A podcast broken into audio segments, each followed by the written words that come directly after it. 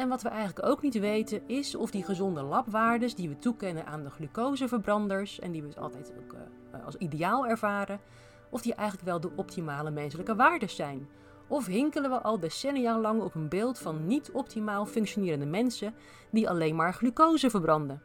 Zou het dan misschien zo zijn dat lagere waardes optimaal zijn voor iemand die vet of keto-adapted is?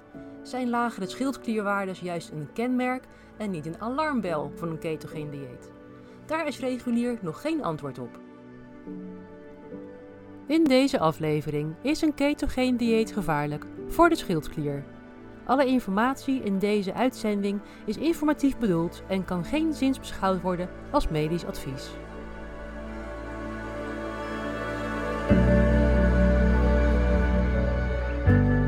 Dit is de Keto Podcast en mijn naam is Louisette Blikkenhorst. Welkom bij aflevering 22. Ik klink een beetje verkouden en dat komt omdat ik afgelopen week geveld was door een coronavirus en dat hoor je aan mijn stem, maar het hindert mij niet om vandaag een nieuwe aflevering op te nemen. Dit is voor het eerst sinds lange tijd dat ik weer een solo-aflevering maak. De afgelopen tien afleveringen waren allemaal interviews en zo sprak ik met onder andere Dr. Lineke van der Griend, Monique, Dr. Ivo Sijpkens, Miranda, Hendrina Mantel, Amy Burger, Josephine, Dr. Eric Westman, Noor, Gary Taubes en de vorige keer met Lenka. En nee, ik ben niet zonder interviewkandidaten komen te zitten. Sterker nog, ik krijg nu zelfs verzoeken van mensen die in de podcast hun verhaal of promotie willen komen doen. En dat vind ik hartstikke leuk. Wil jij jouw ervaringen met een ketogene voeding en je gezondheid of je gewicht delen met een groter publiek? Of heb je een boek of een product waarvan je zeker weet dat iedereen het moet leren kennen? En past dat bij een ketogene leefstijl of een ketogene dieet? Neem dan even mij contact op en stuur een mail naar info@theketopodcast.nl. Ik heb ook verzoeken ontvangen van luisteraars die graag meer willen horen over een bepaald onderwerp en ook daar wil ik graag gehoor aan geven. Want ja, de podcast is vooral bedoeld om kennis over het ketogene dieet naar buiten te brengen en verzoeken zijn zeker welkom, dus voel je uitgenodigd. In de vorige podcast heb ik beloofd om meer te vertellen over keto in de schildklier. Over dit onderwerp heb ik de afgelopen tijd ook een paar e-mails ontvangen en ik merk dat er nog veel misverstanden bestaan over of een ketogeen dieet wel of geen goed idee is voor de schildklier. En vooral als het gaat om een te trage of een te, uh, te snelle schildklier. Dus daar ga ik vandaag graag wat meer aandacht aan besteden. De schildklier. Nou, wat is het eigenlijk? We horen hem heel vaak voorbij komen, maar weet je ook precies waar die zit? Uh, de schildklier aan de voorkant van de hals, recht boven het kuiltje in de hals en het heeft de vorm van een vlinder en de grootte van een kleine appel. Het is een soort regelcentrale voor de stofwisseling voor alle cellen in het lichaam en de schildklier produceert twee soorten hormonen. Thyroxine, oftewel T4, en trionine, T3. En die zijn bijna identiek, alleen bevat T4 vier jodiumatomen en T3 heeft er drie. T3 is het actieve schildklierhormoon en die stimuleert de cellen in de groei en de celdeling en reguleert de verbranding zodat de organen uh, zoals het hart en de longen en de spieren de juiste temperatuur behouden. En dat gebeurt onder andere door het bruine vetweefsel. En T4 is een inactief reservehormoon wat omgezet kan worden in T3 als dat nodig is. Het grootste uh, deel van T3 en T4 is gebonden aan eiwitten en wat je dus meet in het bloed is vrij T3 en vrij T4. Als er genoeg schildklierhormoon is, dan is er dus ook genoeg toestemming om iets uit te voeren. De schildklier is hiermee de meesterregelaar van de stofwisseling. En het heeft daardoor invloed op alles, vanaf de eetlust tot de spijsvertering, de darmperistaltiek, de temperatuurregulatie, de hartslag, de bloeddruk, de voortplantingsorganen en systemen, eh, de cognitie en het mentale welzijn. En om goed te functioneren heeft de schildklier drie mineralen nodig. Dat zijn jodium, zink en selenium. Maar er zijn nog veel meer factoren die invloed kunnen hebben op de werking van de schildklier. Bijvoorbeeld, als je minder calorieën binnenkrijgt dan je verbruikt, wat bijdraagt aan gewichtsverlies, dan kan dat een signaal zijn aan de, uh, aan de schildklier om langzamer te gaan werken, zodat het lichaam spaarzamer gaat verbranden. En het lichaam interpreteert die lagere calorieinname als een teken van hongersnood en gaat in de zogenaamde spaarstand. Daarom is het dus niet wijs om langdurig de calorieën te beperken in een poging om af te vallen. Het kan juist averechts werken door de lagere schildklierwerking. Bij een ketogeen dieet, waarbij de calorieinname niet beperkt hoeft te worden, zien we vaak een afname van het actieve schildklierhormoon T3 in het bloed. En in dit geval, zelfs wanneer er volop energie is en het lichaamsgewicht stabiel is, kan een lagere koolhydraatinname of de aanwezigheid van, uh, van ketonen ervoor zorgen dat de T3-waardes dalen. En dan is het heel gemakkelijk om de snelle conclusie te trekken dat de afname van T3 te wijten is aan de beperking van koolhydraten en dat daardoor juist de schildklier trager gaat werken. En er wordt ook vaak geadviseerd om niet minder dan 100 gram uh, koolhydraten per dag te eten, uh, om de schildklier niet in gevaar te brengen.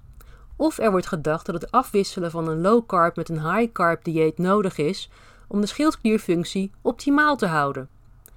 Een andere verklaring voor de veranderingen in de T3-waardes bij een ketogeen voedingspatroon met een stabiel gewicht is dat het lichaam gevoeliger wordt voor dit hormoon. Vooral wanneer iemand uh, langere tijd in nutritionele ketose is. De cellen hebben dan minder T3 nodig om te functioneren. Dus anders gezegd, het lichaam optimaliseert de schildklierhormoonhuishouding, waardoor er minder T3 nodig is en waardoor ook minder T4 geproduceerd hoeft te worden en de druk op de schildklier omlaag kan. En de omzetting van T4 naar T3 kan ook omlaag. Nou, is dat nou zo'n gekke gedachte? We weten dat een ketogeen uh, voedingspatroon op een gezonde manier uitgevoerd de gevoeligheid voor het hormoon insuline verbetert. En we weten ook dat dit gebeurt voor het uh, hormoon leptine, waardoor je meer verzadiging ervaart. En waarom zou dit nou niet gebeuren met de gevoeligheid voor andere hormonen? Alle huidige gezondheidsadviezen en waardes die we hanteren zijn gebaseerd op mensen die voornamelijk glucose verbranden als brandstof. En er is maar heel weinig bekend over wat de verschillen zijn met mensen die vetverbranders zijn of die lang en vaak in ketose zijn en de glucoseverbranders. De optimalisering van vele systemen in het lichaam vraagt om een andere uh, interpretatie, een andere kijk naar de labwaardes. Je kunt een vetverbrander niet één op één vergelijken met een glucoseverbrander. En wat we eigenlijk ook niet weten is of die gezonde labwaardes die we toekennen aan de glucoseverbranders en die we altijd ook uh, als ideaal ervaren, of die eigenlijk wel de optimale menselijke waardes zijn. Of hinkelen we al decennia lang op een beeld van niet optimaal functionerende mensen die alleen maar glucose verbranden? Zou het dan misschien zo zijn dat lagere waardes optimaal zijn voor iemand die vet-adapted of keto-adapted is? Zijn lagere schildklierwaardes juist een kenmerk en niet een alarmbel van een ketogeen dieet? Daar is regulier nog geen antwoord op. Mijn advies is dan ook om je niet blind te staren op de labwaardes bij iemand die een vetverbrander is. Zijn er te lage schildklierwaardes gemeten? Kijk dan ook naar hoe die persoon zich voelt. Kan zij, want meestal zijn het vrouwen, eh, kan zij de lichaamstemperatuur goed reguleren? Is ze energiek? Kan ze op gewicht blijven?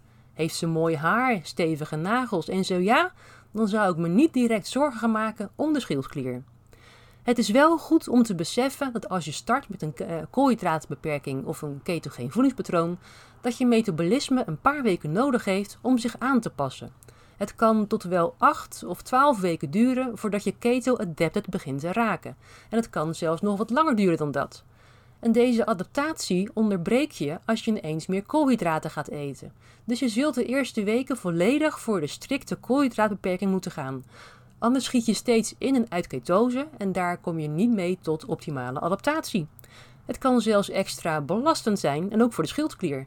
En het hindert ook de andere positieve effecten van ketose, zoals de afname van inflammatie en oxidatieve stress. Als low carb diëten nou echt een negatief eh, effect zouden hebben op de schildklier, dan zouden we inmiddels al bij heel veel mensen een trage schildklier gezien moeten hebben. En de reactie van het lichaam op een ander dieet kan heel verschillend zijn per persoon. En het kan zijn dat er iemand uh, is die wel reageert met verslechtering van de schildklierwerking. Nou, hoe weet je nu of dat zo is? Er zijn in de afgelopen jaren meerdere studies gedaan naar langdurige ketogene en koolhydraatbeperkte diëten. En deze studies waren niet gericht op de opsporen van een trage schildklier, maar als een plotselinge hypofunctie zich had voorgedaan, dan had dat heel erg moeilijk te missen geweest en zou het zeker gemeld zijn in die onderzoeken. Het is ook zo dat er nog steeds heel veel ongediagnosticeerde gevallen van een trage schildklier zijn. Denk aan een onontdekte Hashimoto.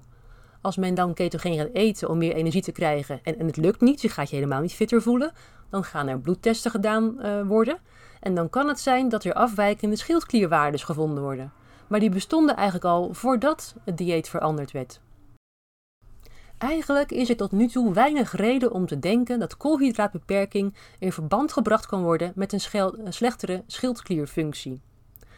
Maar ehm, wanneer weet je nou of je te maken hebt met een lagere schildklierfunctie? Of uh, als je het vermoedt te hebben, wat ga je dan laten testen om te onderzoeken of het zo is? Nou, meestal als je naar de huisarts gaat of naar een specialist, dan worden er uh, minimaal TSH en T3, of nee, T4 geprikt, sorry.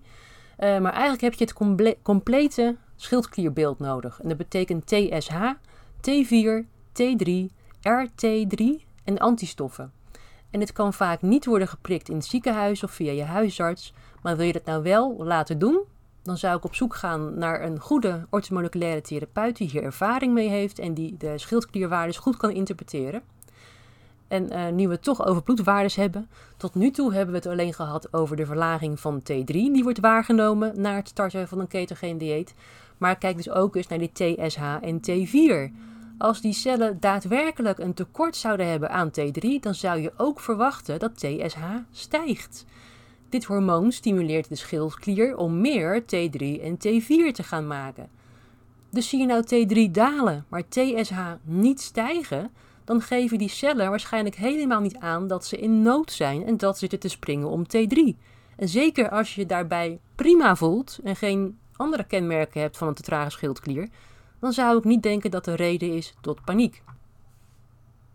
Uit onderzoeken blijkt dat in de eerste weken na het starten met een ketogeen dieet het hormoon T3 daalde, maar dat TSH niet toenam en dat T4 slechts heel licht daalde. Dus nou, nogmaals het beeld, als die cellen echt een, een, grote nood hadden aan T3, dan zou je een hogere TSH, een hogere T4 verwachten en dat werd bij de meeste proefpersonen niet waargenomen. Het is dus een logische gedachte dat de lichaamcellen tevreden zijn, blijkbaar, met de hoeveelheid T3 die ze krijgen, terwijl we juist lagere waardes meten. Kijk daarom ook vooral naar hoe iemand eruit ziet en hoe energiek iemand is. Zit er een blakende persoon voor je die barst van de energie, maar die heeft wel lagere T3-waardes, dan is waarschijnlijk de schildklier helemaal geen probleem. Tot nu toe heb ik het vooral gehad over een te trage schildklier. En dan vraag je je misschien ook wel af of een ketogeen dieet gunstig kan zijn bij een te snelle schildklier. Nou, hier is wel veel minder over bekend, maar het lijkt te proberen zeker waard. Want we weten nu dat T3-waardes kunnen dalen binnen een paar weken na de start van een ketogeen dieet. En dat is juist goed nieuws voor mensen met een te snelle schildklier en te hoge schildklierwaardes. Er zijn goede resultaten bekend van een AIP-paleo-protocol bij hyperthyreoïdie en een ketogeen dieet kan hier net een stapje verder in gaan. Ook hier wil ik je op het hart drukken om niet zelf te gaan experimenteren, maar om op zoek te gaan naar iemand die hier op een goede manier bij kan begeleiden. Bij een ketogeen dieet is de kwaliteit van de vetten in je voeding ook van groot belang. Als je een ketogeen dieet goed uitvoert, dan bevat je voeding weinig omega-6 vetzuren en juist meer omega-3 vetzuren. Van deze vetzuren, de omega-6 dus, is bekend dat ze ontstekingsreacties in het lichaam kunnen bevorderen. En dit kan juist bijdragen aan het ontstaan van schildklierproblemen. Dus vermijd plantaardige oliën zoals zonnebloemolie, uh, koolzaadolie en andere oliën die van zaden zijn gemaakt. En kies liever voor vetten zoals roomboter, ghee, kokosolie en uh, ongeraffineerde olijfolie. Als je een ketogeen dieet goed doet, dan werkt dit juist ontsteking remmend, wat juist weer een gezonde schildklier mogelijk maakt. Dus laten we niet de beschuldigende vinger richten op het ketogeen dieet in het algemeen, maar kijk ook vooral naar de kwaliteit van de vetten en ja, de kwaliteit van alles wat je eet natuurlijk. Tot slot nog een laatste tip over de schildkliergezondheid. Heb je nou een te trage schildklier en ga je vaak naar de sportschool om intensief te trainen? Ga het dan wat rustiger aandoen. Zowel fysieke als emotionele stress zorgt ervoor dat het inactieve schildklierhormoon T4 wordt omgezet in RT3, reverse T3 dus. Dit doet het tegenovergestelde van T3. Het verlaagt het metabolisme en slaat energie op. En je snapt dat als je je lichaam wilt laten wennen aan het omgaan met minder koolhydraten in de voeding en je daarbij ook nog eens drie keer per in de crossfit gaat, dat je systeem denkt dat je niet alleen in de hongersnood bent beland, maar ook in de oorlog. En dat draagt niet bij aan het rustig aanpassen aan een ketogene leefstijl. Dus zorg voor meer ontspanning en ga op zoek naar een minder intensieve manier van trainen.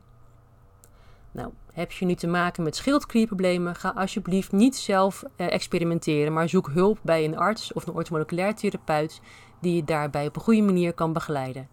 En wil je weten of een ketogeen voedingspatroon ook voor jou een goed idee is? Neem dan contact op met een van de ketotherapeuten die je kunt vinden op de website. En dan nog een leuk nieuwtje. Binnenkort kun je via de website een afspraak maken voor een adviesgesprek met mij. En zo'n gesprek is niet bedoeld voor uitgebreide persoonlijke begeleiding, maar om je vragen te stellen. En ik beantwoord ze graag en ik help je ook graag op weg om een ketogeen dieet te gaan beginnen of om misschien de juiste begeleiding bij een keto-coach of ketotherapeut uh, te zoeken. Um, nou, binnenkort is dat dus te vinden op de website van www.ketogeeninstituut.nl. Dan sluit ik voor vandaag het onderwerp schildklier af, voor nu dan. En ik heb er uh, al eerder eens een blog over geschreven. En de link naar dat blogartikel zal ik in de show notes zetten, zodat je nog een keertje kunt nalezen. En uh, voordat ik afscheid neem, nog even je aandacht voor het volgende. Sinds kort kun je gratis mijn whitepaper downloaden met de titel De kracht van een ketogeen voedingspatroon. En hierin ruim ik een aantal misverstanden uit de weg en je kunt ontdekken wat de toegevoegde waarde van een ketogene voeding is voor in jouw praktijk. Ook de link hier naartoe zal ik in de uh, show notes erbij zetten. Of ga naar ketogeeninstituut.nl, dan zie je rechtsbovenaan een grote rode button voor het downloaden van de whitepaper. En is je nieuwsgierigheid gewekt, meld je dan ook meteen aan voor het webinar wat ik morgen al ga geven, dus donderdag 23 juni. Ik geef het om te beginnen al twee keer morgen, één keer om 9.30 uur in de ochtend en één keer om 19.30 uur in de avond. Er kunnen maximaal 25 deelnemers per keer bij zijn. In de avond zijn er nog maar een paar plekjes beschikbaar. Uh, en de kans bestaat als je later inschakelt dat je geen toegang meer hebt omdat het al vol zit. In de ochtend is de kans groter dat je nog kunt meedoen. En ik denk dat ik het webinar in de komende maanden nog wel een paar keer ga geven. Maar wil je daar niet op wachten, meld je dan nu meteen aan voor het webinar in de ochtend of in de avond van morgen, 23 juni. En ik maak geen opnames van het webinar, ik geef hem alleen live. Dus helaas is het niet mogelijk om het webinar op een later tijdstip terug te kijken. De link naar de webinarpagina zal ik ook in de show notes zetten, zodat je meteen kunt gaan aanmelden zometeen. Nou, tot zover alle nieuwtjes en huishoudelijke mededelingen. En als allerlaatste wil ik iedereen bedanken die aanwezig was en die meegeholpen heeft om het Ancestral Health Symposium van 11 juni tot een groot succes te maken. We hebben genoten van de sprekers Professor Noakes, Gary Taubes, Amy Burger, Dr. Eric Westman, Professor Frits Muskiet en Dr. Ivo Sijpkens. En dank aan alle standhouders die hun ketenproducten en diensten met ons gedeeld hebben. En dank aan het hele team van vrijwilligers van Stichting Ancestral Health Nederland. Samen hebben we echt een top evenement neergezet. Dit was de Keto Podcast. Ik ben Louisa Blikkenhorst. Bedankt voor het luisteren en tot de volgende keer.